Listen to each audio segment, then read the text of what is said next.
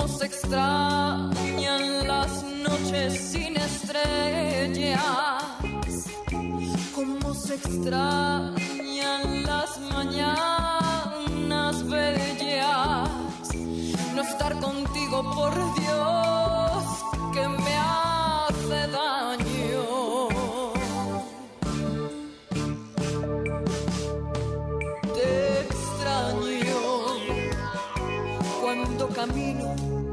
cuando llores.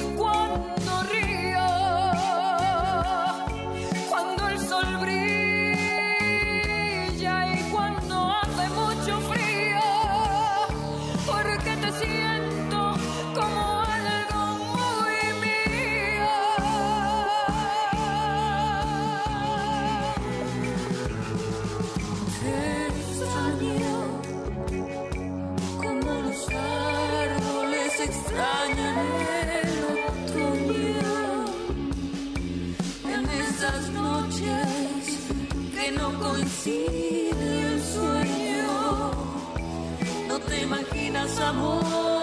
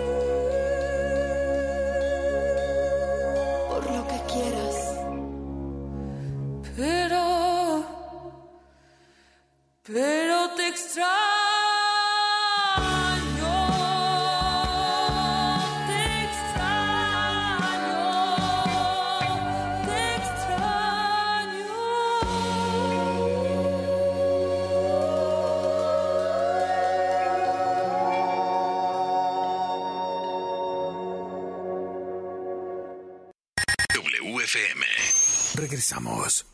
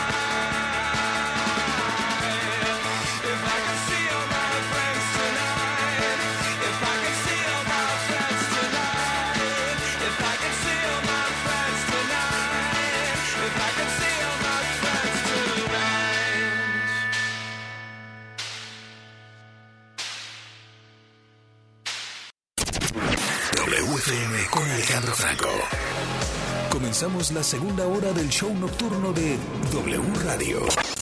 Alejandro Franco presenta WFM en W Radio.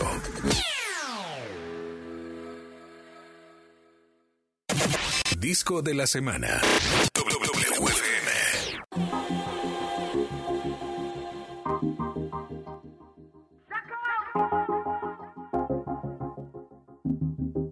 Baby, around. Nothing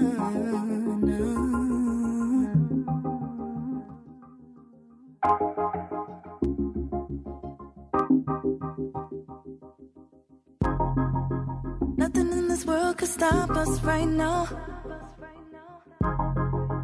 Nothing in this world could make this wrong. No, you want me. I'm ready, but you're taking too long. You're trying to play it off, I'm on it, you're on it, you're on it, yeah, baby. Open up, babe, to the sun. Open up, babe, we ain't done.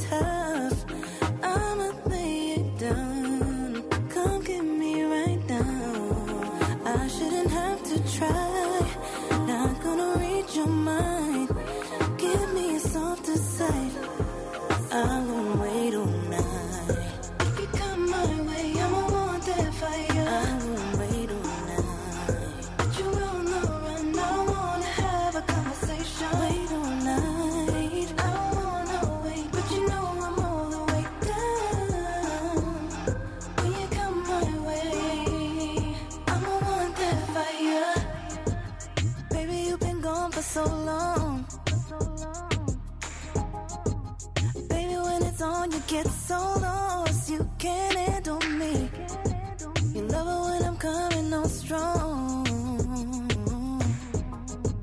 I saw you played off. I'm on and you're on and you're on.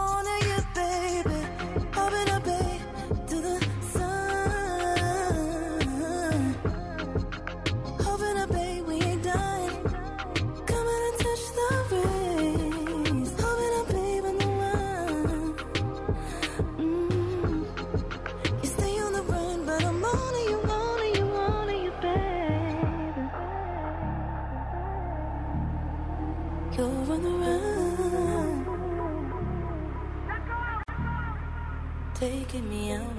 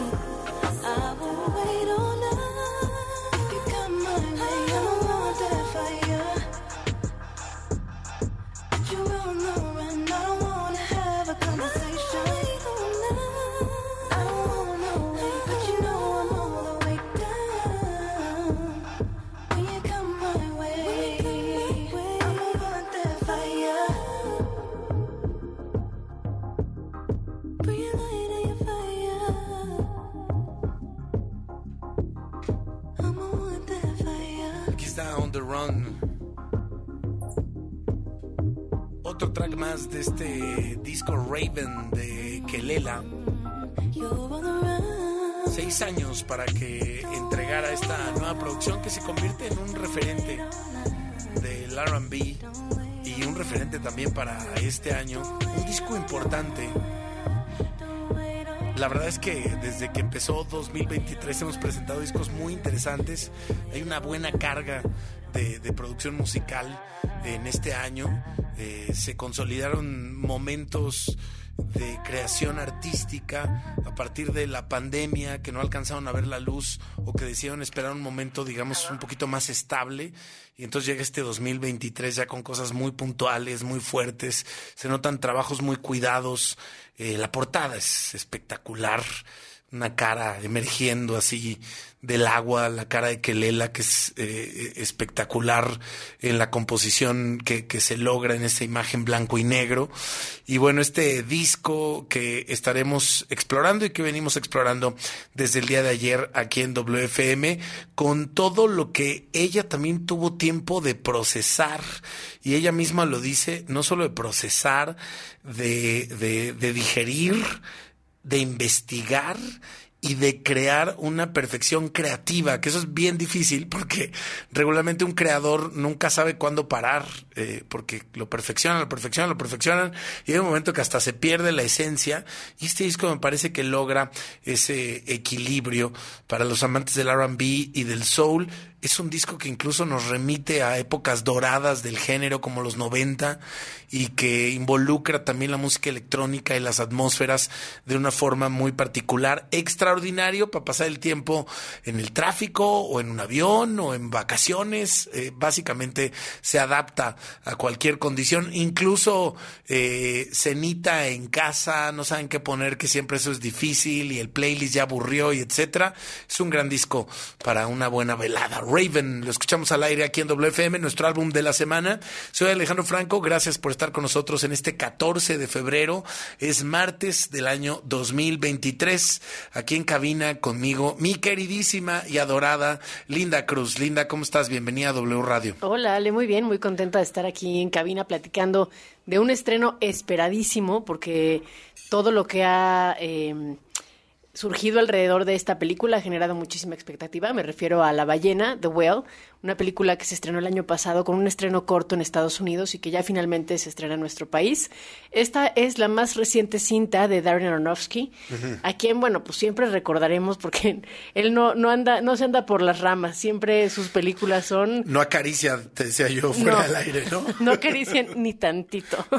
y bueno, pues esta no es, no es la excepción. Eh, es una película protagonizada por Brendan Fraser, quien, pues por supuesto, es uno de los favoritos para ganar no nada más el Oscar, sino ya, eh, ya se ganó varias, varios reconocimientos por esta película. Y pues sí, es una interpretación sumamente mm, conmovedora, dura. La historia es acerca de un hombre con obesidad mórbida, eh, con una obsesión y una compulsión con la comida que surge a través de una pérdida personal y, y de la cual no logra recuperarse. Eh, Todo esto también gira alrededor de un rompimiento de, de pareja en el cual él trata de recuperar a su hija adolescente, quien tiene pues mucho resentimiento con su padre y pues toca muchísimos eh, temas familiares, ¿no? La compasión, la empatía, la soledad, la tristeza, el arrepentimiento, la redención, la culpa. Eh, hay, hay muchísimos temas involucrados en todos los personajes. Esta película está basada en una obra de teatro escrita por Ah, Samuel mira, D. Hunter. Una, una- una obra de teatro que se estrenó en 2012 y que cuando la vio eh, Darren Aronofsky dijo yo quiero hacer la película, ¿no? Entonces se tardó pues más de 10 años en, lograrlo, bueno, menos de 10 años, pero 10 años en, en estrenarla, digamos. Y eh, está muy respetada la teatralidad de en la película, me parece que es uno de los de los méritos que también quizás podría ser un arma de dos filos para quienes no les gusta tanto el teatro. Es una película que ocurre en muy pocos escenarios, son pocos personajes, pero es una historia que sí te atrapa porque, pues sí, la, la ves desde el punto de vista del protagonista, pero no puedes evitar de repente ponerte en los zapatos de los demás. Claro. Entonces creo que eso es un, eso es un gran ejercicio y desde luego... Lo que están viviendo alrededor de él. Así es, ¿no? ¿Qué es lo que pasa? ¿Por qué esta persona eh, vi- vive Se abandonó. se abandonó, se, ¿no? Se tiró a, la comida, eh, tiene una enfermera que es quien, quien está al pendiente de él, que es su mejor amiga y que todo el tiempo está pues advirtiéndole que si sigue así es la autodestrucción inevitable, ¿no? Eh, entonces te digo, es el amor, es la amistad, eh, son todas las fibras que tocan pues las emociones más puras del amor en todos sus en todos sus sentidos, ¿no? De pareja, el amor eh, paternal, el amor eh, amistoso, ¿no? El amor a la vida, incluso. Y sí es un regreso de Brendan Fraser al cine que ha sido muy bien recibido, ¿no? Tiene, Sí. tiene, tiene, pues esta característica de, de haberse él retirado temporalmente por temas personales, por el acoso que, que vivió en Hollywood, Por el cual no fue a los Golden Globes. por el cual no fueron los Golden Globes, por lo cual yo también pienso que no le dieron el premio, porque digo, también se lo dieron a Colin Farrell por The Banshees of Sharing, que también es un peliculón, Los Espíritus de la Isla, que ya platicamos de ella hace un par de semanas, y que también es perfectamente merecido. El papel que hace Colin Farrell en esta película es brutal y es también su primera nominación al Oscar. Y pues yo creo que está entre esos dos. Eh, obviamente la carga que tenían los premios que otorga la, prensa extranjera de Hollywood, pues al él haber hecho estos señalamientos y haberse retirado, Sí. eh, pues ca- causándole también un daño fuerte a la, a la asociación, pues no le iban a dar el premio, la verdad. Creo que también políticamente hay un statement muy claro.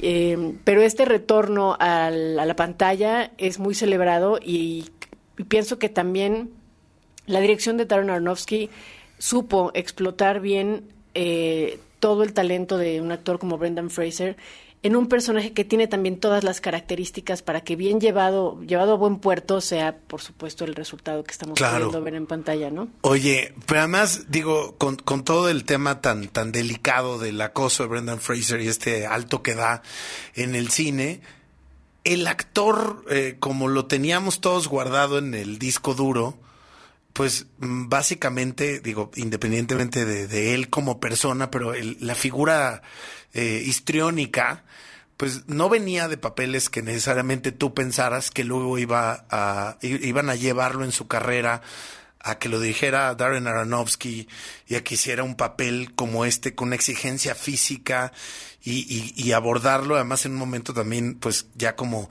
también ahí vale la pena referirlo otra vez pues de regreso de comeback no o sea no pensarías que el actor de The Mommy o de o de otras iba a tener un momento tan particular pero pero además con tanto reconocimiento Por supuesto, claro que es completamente improbable, es un casting completamente improbable, nadie se imaginaría, ¿no? A un actor, como bien dice Sale, que viene de hacer blockbusters, de ser una figura súper carismática, haciendo mayormente papeles de comedia, mucha comedia familiar, sobre todo en un papel tan dramático después de años de ausencia. Eh, y pienso que también es eh, esta película un ejercicio sumamente importante en las carreras tanto de Darren Aronofsky como de Brendan Fraser por lo que significó el justo el llevar a cabo algo completamente inimaginable para, para casi cualquiera, ¿no? Es decir, voy a tomar un actor eh, taquillero, ¿no? Que tenía papeles como a veces de galán, a veces medio, medio simplones. Hacer un personaje así, también como director, debe ser una un Sí. reto sumamente complejo eh, e importante, ¿no? Em, la película, si bien, sí, eh, como decíamos, el cine de Darren Aronofsky se ha caracterizado por siempre meterse en lo profundo de las emociones, en la autodestrucción, en la complicación de la psique. Lo vimos desde, desde Requiem for a Dream, lo podemos ver en El Luchador, también con Mickey Rourke, que me parece que es una de sus mejores películas desde mi punto de vista. Em, en Madre con Javier Bardem, que también fue así una cosa angustiante. sí sí sí sí sí Horrible. es sea, horrible es- a mí me decían, ¿te gustó? Sí. Pues no, ¿cómo te puede gustar eso? O sea, pero es una película que, que sí te, te, te agarra y te aprieta y te exprime y te azota contra, Sí, contra la pared, ¿no? Eh, sin piedad sin piedad. Es como yo me acuerdo cuando compré, siempre lo he mencionado al aire algunas veces, me compré Requiem for a Dream pensando en no volver a verla. claro. Sí, sí, sí. Solamente como decir, ahí la voy a tener, pero no la quiero ver. Claro. ¿no? No, no. Hay películas que, que, que exigen también mucho y hay directores como Darren Aronofsky que, como decíamos, no acarician. No. O sea, es como, aquí les va y así es como yo lo veo y así es como está. Puede ser pretencioso o no, pero logran su cometido. Claro. No, y habla, por supuesto, también de la salud mental, ¿no? Y de, y de la salud Sí, física sí. De una manera muy frontal. Muy frontal. que, Que, que hoy son los grandes temas también. por ¿no? supuesto, Ajá. por supuesto. De repente pudiera, o sea, se puede sentir que está un poco eh, que, creado Tuneada, ciertos momentos, tuneada, ciertos momentos para justo generar como esta cosa angustiante y, y compasiva Sí. también, ¿no? Eh, que a lo mejor ahí pudo haber sido quizás más útil, pero pues es Aronofsky, no va a pasar. Para que lo invitan, ¿no? Dicen, si ya Pero- me conocen. Pero o sea, hay que verla, creo que es una película que hay que ver. Eh, si bien no es la más pareja de su filmografía, es yo pienso que de las más importantes, Mm. por lo que representa para él como director, ¿no? El hacer una película con 3 millones de dólares, con un presupuesto bajísimo para, en comparación con otras de sus cintas, y pues con un, con un actor que, que también, pues todo es, es un salto un poco... Cuántico. Sí, sí, sí. Cuántico, Es ¿no? de- de leap of faith, a partir de aquí puede hacer lo que quiera. Porque además lo más seguro es que Brendan Fraser en algún momento de su carrera estaba resignado a nunca ganarse un Oscar. Pues sí, como que no te pasa por la cabeza, ¿no? Yo pienso que como actor cuando, cuando haces... Cierto tipo de, de sí. películas, ¿no? Sí, hay actores que son estereotípicos y que sí, están ahí. A ver, y les va muy bien y no están interesados. O sea, a lo mejor sí, claro, a nadie le desagradaría ganarse un Oscar, Claro. pero no, no lo traen en la cabeza. Y yo creo que es inminente que Brendan Fraser se gana este Oscar. Sí, yo pienso que sí, sí puede ir por ahí. Eh, recuerdo también hace un par de años que, por ejemplo, el- el- en el caso de, de una actriz como Olivia Colman, que me parece de las actrices más maravillosas Mm. Sí. y brillantes, y no es una actriz ni joven, ni que está empezando, pero que de repente, ¡pum!, eh, Yorgos Lántimos la pone un poco en el mapa eh, con, con, con, con esta película maravillosa, que ahora, ahora me llegará el file de cómo se llama, pero no me acuerdo. Este, A ver, yo a mí también. pero es eh, Ol- Olivia Colman también era una actriz que nadie vio venir, que tuviera de repente esta entrada triunfal a Hollywood y que se llevara el Oscar y, y no sé, son como esas grandes sorpresas, esos caramelos que de repente nos puede dar la academia en, en- en, pues en esta ceremonia que es tan esperada, pero también que tiene sus aristas. Y volviendo a, La ballena, te digo, es una película que, que no es lo más parejo del mundo, pero que es profunda, intensa, eh, poderosa y que si, si, si te permites entregarte a lo que ocurre con cada uno de los personajes, creo que también puedes agarrar, eh, la pu- puedes disfrutarla desde muchos otros ángulos. La ¿no? favorita, ¿no? La Esa favorita, película. exactamente. Sí, que realmente a partir de ahí Olivia Colman empieza a tener ya papeles interesantísimos. Así es, que te digo, ¿No? es de, de repente una actriz ya eh, que, que pues tiene ya su, su edad y demás, no es fácil de repente fácil. encontrar personajes. Reinventarse. Exacto, pero, pero protagónicos, Sí. ¿no?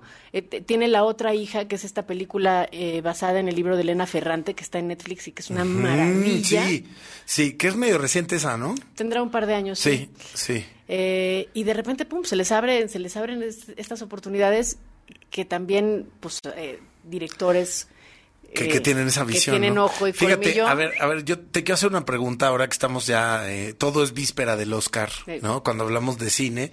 Y yo reflexionaba algo y decía, no sé si fue por Brendan Fraser o por, por al- alguna otra de las nominaciones, y, y me preguntaba una cosa que sé que se discute mucho, porque lo hemos platicado aquí en el programa en otros momentos. De pronto Brendan Fraser se gana el Oscar, ¿no? Y sabemos de dónde viene y lo que ha hecho, toda la conversación que acabamos de tener cuando le das un Oscar, eh, que, que a veces ahí están estas controversias de, o está nominado mejor actriz o mejor eh, actor, pero no está nominado el director, no está nominada la película, Claro. ¿no? Hay, hay, hay muchos momentos así en, en el mundo del cine y de las eh, premiaciones. ¿De quién es el trabajo? Realmente, cuando, cuando tienes un, actor como Brendan Fraser haciendo un papel así, lo escoge Darren Aronofsky y luego termina nominado Brendan Fraser, parece que es inminente que se lo gane. El trabajo es a la mitad, el trabajo, el, el reconocimiento es el, el actor y nada más, o, o entonces ahí es meramente un trabajo de dirección. Pues yo pienso que es la tormenta perfecta, o sea, porque el trabajo de director no nada más se centra en dirigir un actor, ¿no? Hay- Es, es crear toda una, toda una obra en distintos ángulos, ¿no? O sea, desde, desde la fotografía, eh, involucrarse en el diseño de producción, involucrarse en el diseño sonoro, ¿no? Es quien realmente orquesta todo lo que ocurre. Eh, La edición, ¿no? la edición, que a mí te- ya, ya platicábamos. ¿Cuántos que- actores, actrices no les han salvado sus desempeños a partir de la edición? Sí, sí, sí, Ajá. sí, totalmente. Y, y cómo hay películas que, que, que te digo, un buen editor o te destruye o, O te te, destruye, claro. o te hace una película. Claro. ¿no? Y, y en, el, en este caso en particular, yo pienso que Darren Aronofsky es un gran director de actores, ¿no? Su filmografía está ahí para comprobarlo. Tampoco Eh, se ve que, que los traten muy bien. Pero No también ahí van. Pero también ahí van. Bueno, hay directores Pues sí. que tratan peor a su talento, ¿eh? Sí, hay muchos. Sí. Muchos, muchos, muchos. Y, y depende de métodos también, ¿no? Hay, hay directores. Que los llevan al límite, ¿no? Exactamente. Hasta ejemplo, romperlos. Platicaba con Carla Souza cuando hizo La Caída, esta película que también es maravillosa, que está en, en Prime Video, que Lucía Puenzo, la directora, eh, hizo un trabajo como muy respetuoso para llevarla a la emoción, porque es una película también sumamente intensa, en donde Carla hace un papel espectacular, y, y- y que de repente uno pensaría algún actor del método o algún actor vivencial, ¿no? Que de repente recurres a tu propia historia o a memorias o te pones en situaciones para llegar a una emoción. Eh, Lucía Puenzo, según lo que me contaba Carla, no, no, no hizo ese trabajo con ella y el resultado es espectacular, por lo cual también dices, tampoco tienes por qué hacer sufrir Sí. al actor, ¿no? Y de- pero hay actores que son sumamente intensos y tienen su manera de trabajar, ¿no? Como Sí. tu amigo Jared Leto, que también se nos que entra en personaje meses antes y, y se, Y se nos queda luego pegadón. se le queda pegado. O sea, ¿no? Y O- que hay actores que dicen, no es cierto eso que te quedas pegados, es como, pero sí, es, es- son dis- los distintos acercamientos de cada quien para lograr un resultado, ¿no? Así es. Y un buen actor, pues creo que tiene que tener todas las herramientas para ponerlas al servicio de un personaje y también para ponerlas al servicio de un director. Y me parece que en este caso, en La Ballena, es justo eso, ¿no? Es un actor que está preparado, que tiene las herramientas, que no nadie le había escarbado por ahí, Sí. nadie había explotado eso, y un director que supo en dónde hurgar, que supo cómo llevarlo, que supo cómo dirigir. Me, me parece lo interesante de, de lo, o lo curioso es pensar en qué momento a Darren Aronofsky le cayó esa ficha. Exacto. ¿Qué, ¿Cómo llegas ¿Qué ahí? estaba viendo de ¿No? Mommy? Así. ¿Qué estaba haciendo Darren Aronofsky cuando dijo, ya sé, ¿sabes qué? Pídete el teléfono de Brenda Fraser. ¿En qué momento? ¿Se lo encontró en algún lado? que O sea, e- Fíjate esos que- momentos me parecen siempre increíbles, ¿no? Fíjate- Cuando se gesta la idea. Claro, él, él le ha dicho ya en varias entrevistas que fue a partir de que cuando vio esta obra de teatro en 2012, dijo, esta, ¿no? Esta, es- yo, Ajá. esta yo la quiero para Esta mí, yo la esta quiero. es mi película, ¿no? Ajá. Y eh, hay varios actores que estuvieron ahí como en la en la periferia eh, tratando como de ver si, si amar. Creo que George Clooney está, sonaba también por ahí, pero no pasó. Y él al ver una película que se llama Journey to the End of the Night de 2006, ahí dijo, eh, Se me hace este que por puede ahí. ser una buena idea. Entonces, bueno, ya. ¿Cuándo pasó. estrena, eh? Esta película ya estrenó el fin de semana pasado. Acaba de estrenar ya, o sea, ya está en cines. Ya está en cines. Gracias, ya me voy. Cómprate un helado de chocolate sí, y vámonos. y, y vámonos al cine a ver La Ballena. ¿Cómo te seguimos, Linda? En arroba Linda Cruz, en redes sociales, Instagram, Twitter, ahí estamos. Bueno, vamos a ir a un corte y regresamos. Pensaron que ya íbamos a dejar el tema del amor y la amistad de lado. No, viene Inge Lacamba a hablar al respecto aquí en WFM. No se vayan. WFM con Alejandro Franco. Regresamos.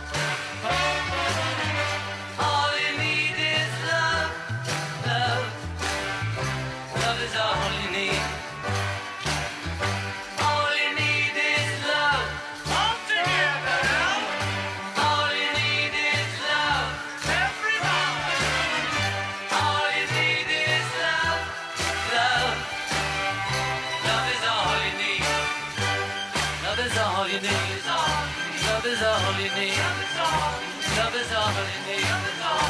Love is all you need. Love is all you need. Love is all you need. Un clásico que no necesitaría presentación y menos en el día de hoy. The Beatles al aire en WFM, nuestra recta final esta noche en W Radio. Y como les adelantaba, mi queridísima Ingela Camba está con nosotros el día de hoy para platicar un poquito de esto que de pronto se nos queda en la epidermis del eh, 14 de febrero y de San Valentín y, y de las comidas y las cenas y los regalos y, y las flores y el chocolate y el pastel, pero no, no abordamos como debería ser el amor y la amistad. ¿Qué significa eso tan extraño, querida Ingela? Bienvenida a la línea de W Radio. ¿Cómo te va? Hola Alejandro, eh, pues la verdad es que eh, aquí puedo decir contenta porque vamos a hablar de la amistad, que es este esta forma modesta para mí, ¿no? Que la de- modesta del amor, pero que en realidad es grande. Tal y cual. que sí que no le dedicamos tiempo para para pensar en ella, ¿no? Parece como para muchos algo que cumplir y ahorita que escuchaba esta bellísima canción que pusieron decía qué atinado. Oye, qué que atinado, pero sí es, fíjate que sí es un grado de conciencia muy elevado el que alcanzaron los Beatles al tener una canción que parecería tan simple, tan sencilla, que aparte no lo es, la producción es complejísima, pero cuando te dicen, todo lo que necesitas es amor, es, ya le rascamos, ya le intentamos, ya nos fuimos al hinduismo, ya este le, le metimos a los hongos, al LSD, hicimos un camino espiritual, personal, recorrimos el mundo, dejamos de girar, etcétera, y ¿saben qué? Acabamos de descubrir que solo se necesita eso, amor, ¿no? Ay, es que súper bonito. Y justo, ¿no? La palabra amistad, ¿no? De amicus, viene, tiene en su raíz amor. O sea, es la amistad una forma de amor. Eh, lo que pasa es que estamos un poco, yo diría, contaminados pensando nada más que el amor es esta cuestión del amor en pareja o el amor en familia. No sé, a mí me parece que es como algo que se construye después de, de la posguerra, ¿no? Mucho del, este, esta, esta cosa como de familia, la pareja, cuando cuando está la, la, la cuestión entre los amigos, que es muy importante. Eh, Sí. Decía Germán de esa, ¿no? Que era, la verdad es que era de nuestros, vamos a decir escritores, pero de repente sí tenía una filosofía muy bonita. pero él decía, México se sostiene porque tiene la importantísima institución de la coatitud, no por los gobernantes, no por otra cosa, sino por la coatitud, ¿no? El, eh, el- el- la posibilidad de, de encontrar el amor a través de la amistad o viceversa eh, es, es, eh, un- un- eh, es el camino, eh, digamos, que siempre se sigue. eh, o, o de pronto, Ingela, estos dos temas están separados, están unidos, es un híbrido. Hablamos de cosas diferentes cuando hablamos de amor y cuando hablamos de amistad. El amor filial, de familia, pero el amor de pareja, pero el amor de los amigos o de la gente que te rodea, el amor a tu trabajo. ¿De qué estamos hablando? Mira, yo Siempre esas diría- preguntas que te aviento, ¿va? Perdóname. Sí, qué bárbaro, qué bárbaro y que además, o sea, todas me las mandaras antes para que yo me preparara. No, no tendría chiste. Este, a ver, yo creo que primero partamos de la idea que el amor, y ahí vamos, la amistad está dentro del amor, ¿no? Pero el amor sobre todo es un vínculo, ¿no? Es algo que nos une a otros. Puede ser un vínculo, obviamente, con uno mismo, eh, pero también que nos relaciona con otros, con el mundo, con las personas, con la naturaleza, con la humanidad, ¿no? Eh, ya hablamos del amor a la humanidad, el amor a la música, el amor a las artes. Entonces, eh, es este vínculo, ¿no? Es poder pensar que, que tenemos varias cosas incluidas en la vida. Y la verdad es que mientras más cosas amemos, pues la vida es mucho más rica. Por supuesto, el amor en pareja es una cosa muy bella eh, y muy especial y que hasta siempre pasa, vamos a decir, por esto que llamamos una contingencia, ¿no? Es algo que sucede, un accidente del destino, pareciera, que te hizo encontrar con una persona con la que te encuentras perfecto. Ahora, el amor y esto es como que también un avisito para que no se le pidan tantas cosas al amor. El amor no se trata de estar completo. Eh, y, y esto es algo que de repente le ocasiona muchos problemas al, al pobre amor, ¿no? Porque en la pareja dice, Pobre amor. no soy completa, no, esta persona no, no me complementa lo suficiente. Y uno piensa, bueno, pero es que el amor no va por ahí ni de lejos, ¿no? Eh, esta idea de la media naranja ha sido, mm, es una metáfora perfecta para decir todo lo que sale mal en el amor, porque si cree que van a encontrar la media naranja que complementa, pues es media naranja, pero a lo mejor es media manzana o media toronja o medio jitomate, ¿no? Sí. Esto como para dar idea que esta idea de la unidad es algo que puede lastimar mucho el amor y a la amistad también.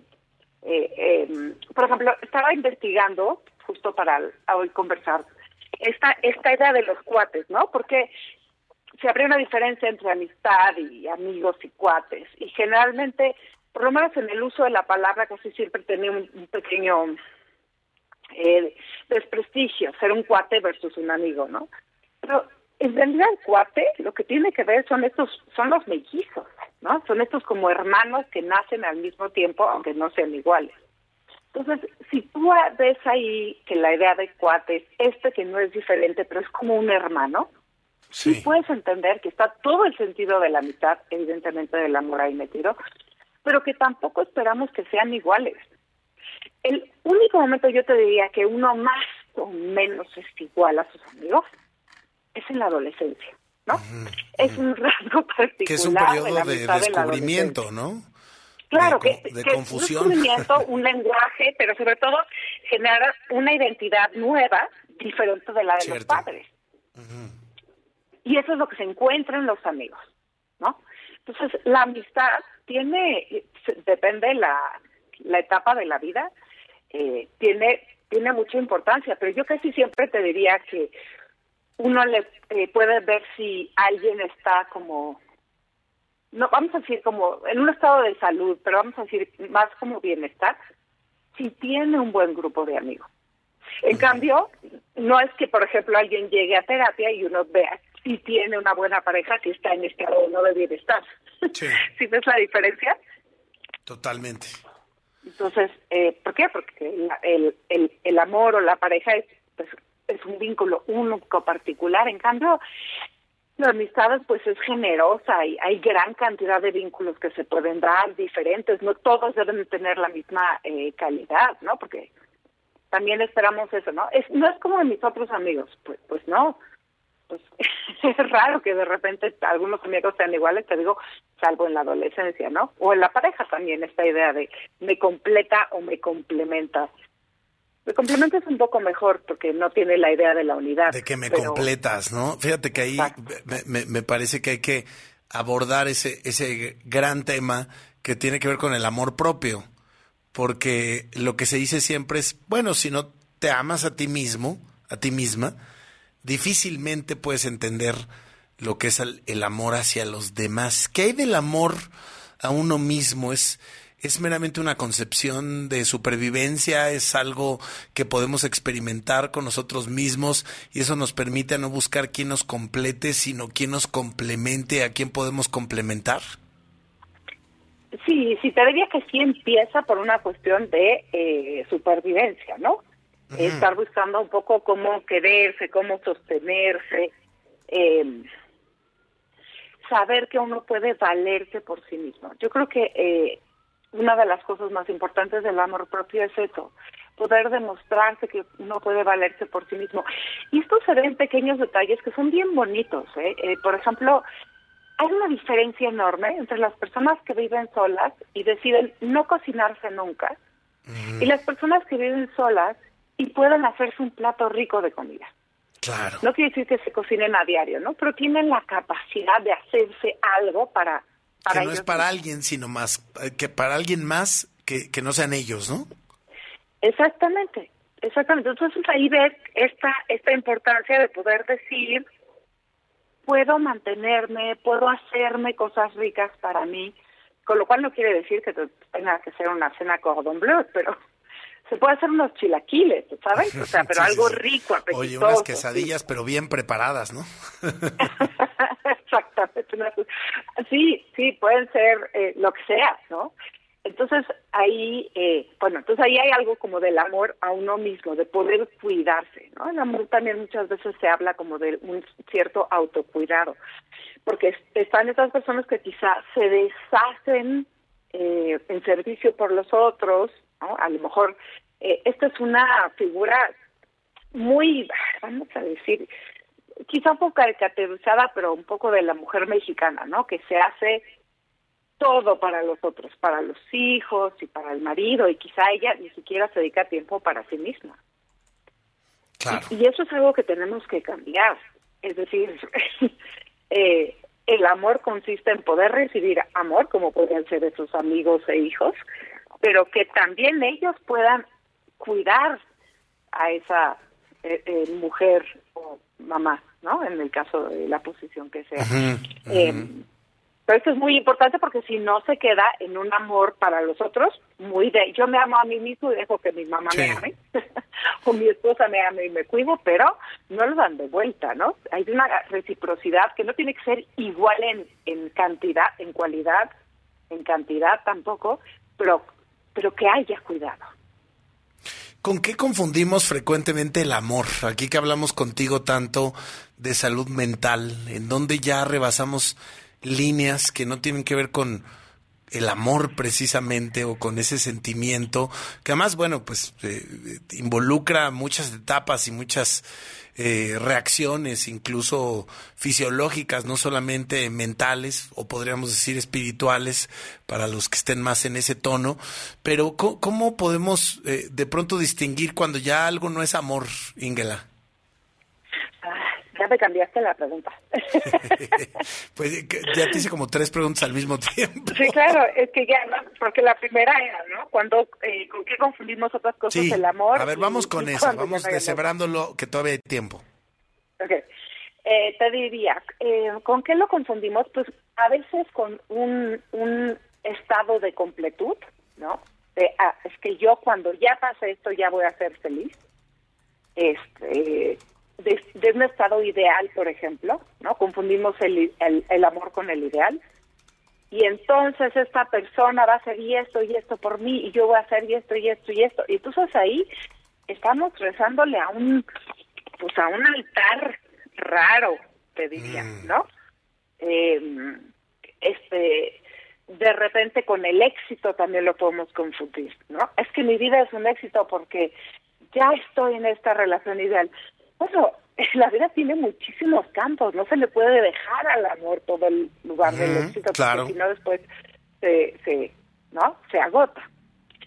Ahora, un poco y ya como trasladándonos a la otra pregunta, eh, por supuesto que eh, se puede confundir el, el, el, el elemento de la sexualidad con el amor, ¿no? Y sí es parte de, ¿no? En, el, en un amor de pareja como eh, rico, cultivado, es importante que haya una, una sexualidad bonita, una intimidad importante. Eh, cuando sabemos que ya no, te diría que depende, ¿no? Pero, eh, por ejemplo, cuando las parejas ya no, no comparten actividades juntos, y entonces a lo mejor ya se dividieron demasiado los roles, y esto puede ser parte de una evolución natural de la pareja cuando se tiene hijos, Claro. eh, que es que, bueno, tú te dedicas a esto y yo a esto, y se fueron separando, ya no hubo como un momento diferente del de los hijos. Y entonces los hijos van creciendo o se van y se encuentran que pues no tienen nada que decirse. También las parejas que han dejado, eh, desa- eh, pues, es- este, pues no quiero decir como desatendida, porque parecería que es como una tarea, ¿no? Pero que no han cuidado su intimidad, ¿no? Y que han perdido la parte de intimidad entre ellos. Claro. Entonces, eh, cosa que también no quiere decir que sea una determinada sexualidad, y ese es otro tema que habría que hablar, ¿no? Y luego Pero- vienen las canciones que nos dicen el amor acaba, ¿no? Este, este, Sí, todos sabemos querer, ¿no? pocos sabemos amar, ¿no? O nada se muere, todo se transforma, entonces el amor se va transformando, ¿no? Es, es cierto que o sea, el amor se transforma y la pareja también se va transformando. Eh, Sí. Algo como que es muy importante, y esto para que veas, o sea, hasta Aristóteles estaba hablando de cuando el amor se tra- la amistad se transforma, ¿no? De cómo uno cambia y el otro no. Y en la pareja también puede pasar. Puede pasar que una persona está trabajándose mucho, haciéndose muchos cuestionamientos, buscando una cierta verdad, y el otro esté comodísimo, ¿no? O comodísima. Y, y resulta que eh, empieza a haber un desencuentro y les está costando trabajo tejer puentes para estar juntos. Y sí, efectivamente, sí se puede deshacer ese lazo, ¿no? Hay muchas parejas que eh, están, se mantienen unidas por la familia, pero luego de repente eso es un peso muy grande para los Sí. hijos, para la familia, para la Oye, o, o qué tal eso que dicen que del amor al odio hay solo un paso? Sí, claro. Bueno. Es que, es que lo traemos todo el tiempo, ¿no? O sea, parte de nuestra cultura, de, de, de- del entretenimiento, de las canciones, de lo que nos rodea, siempre nos está hablando del amor como un constructo que, que, que, pues podríamos calificar casi de ser vivo y con unas reglas que nos hemos impuesto eh, como sociedad que a veces son románticas o dramáticas, etcétera, pero que nos han ido generando esta idea, ¿no? Desde el corazón que vemos tanto en un día como hoy, hasta pues por supuesto estas frases que hemos visto tantas y tantas veces, insisto, en canciones, en poemas, en, en, en un montón de, de contextos que yo creo que sí se van eh, eh, clavando en nuestro psique. Mira, por supuesto, hay un texto buenísimo que se llama El sexo y el espanto de Pascal Quignard, y él propone que esta idea de este amor único, eh, correspondido, digamos, entre un hombre y una mujer, tiene que ver con un periodo específico de la, del Imperio Romano, cuando estaba el emperador Augusto, que son, no me acuerdo si son 20 o 50 años, pero los hechos que ahí he estado. Y que justamente Ovidio, que es este que empieza a escribir cartas de amor, y, y era estaba como, como muy condenado. ¿Ovidio? Ovidio. Ajá. Es que luego hablamos mucho de un Ovidio aquí en México, pero este es otro. Oye, pues, es, pues sí, la verdad. No está mal escogido el nombre, es un nombre bien interesante. Otro día deberíamos hablar de las cartas de Ovidio y los consejos que daba. Este es que es un libro simpaticísimo, porque es un librito literal de cómo ligar en el Coliseo Romano. Órale. Tips para que no, no, este, no se te escape el romance en el Coliseo Romano, ¿no? No, sí, sí, literal, de, mira, tú haz Me como que le levantas un poquito aquí y le sacudes y así alcanzas a ver el tobillo. ¡Guau! Oye, un día hay que hablarlo, ¿eh? Me encanta. Te- sí, feliz. La verdad es que es, es, es muy interesante. Pero bueno, hay esta parte de la correspondencia uno a uno, que pues se nos ha quedado, como tú dices, clavada en la psique, y pero que también tiene dos mil años cultivándose, pero Sí, no siempre cierto. Cierto. Querida Ingela, siempre es un placer hablar contigo. Me encanta que estés, eh, como siempre, aquí en el programa, pero además con las coyunturas de vidas, como este día de hoy, en donde de pronto pues hay eh, este hervidero social a partir de esta idea del amor y la amistad, pero, pero a veces no, no tenemos el tiempo, no nos permitimos profundizar al respecto. Como siempre, gracias y te preguntaría en dónde te podemos encontrar, dónde te seguimos. Ay, Muchas gracias, Alejandro, como siempre, y, por- y será un gusto que me sigan en arroba ingelapsi en Twitter tan- eh, y en Instagram también. Te mandamos un beso y un abrazo enormes. Ay, un abrazo Sé, grande sé a que es un, sé que es un día eh, complejo en, en la familia, así que, que, que los abrazamos enormemente. Ay, gracias. Se agradece muchísimo de todo corazón. Eso, eso es la amistad. Esa es la amistad. Gracias, Ingela, Ingela Camba, al aire aquí en WFM. Gracias, Quetzalcoatl Ortega. Gracias a Carla, a Mike, a todos los que hacen posible este espacio. Y a ustedes también por escucharnos. Mañana traemos una hora de programa, nada más. Hay transmisión de partido de fútbol a las nueve de la noche, pero estamos con ustedes de ocho a nueve con una mesa acerca de otro tema que nos trae ahorita todos de cabeza y no son los ovnis, esos ya los hablamos hace rato. La inteligencia artificial, realmente de qué estamos hablando en este punto de la historia del mundo y cómo ha cambiado nuestra realidad en unos cuantos años y ahora en unos cuantos meses y hasta semanas. Así que mañana de 8 a 9, una mesa WFM aquí en W Radio. Soy Alejandro Franco, les deseo que tengan un excelente final de 14 de febrero. Buenas noches. WFM con Alejandro Franco. Lunes a jueves, de 8 a 10 de la noche. Y los viernes puedes escucharnos de 9 a 11 con nuestro podcast WFM.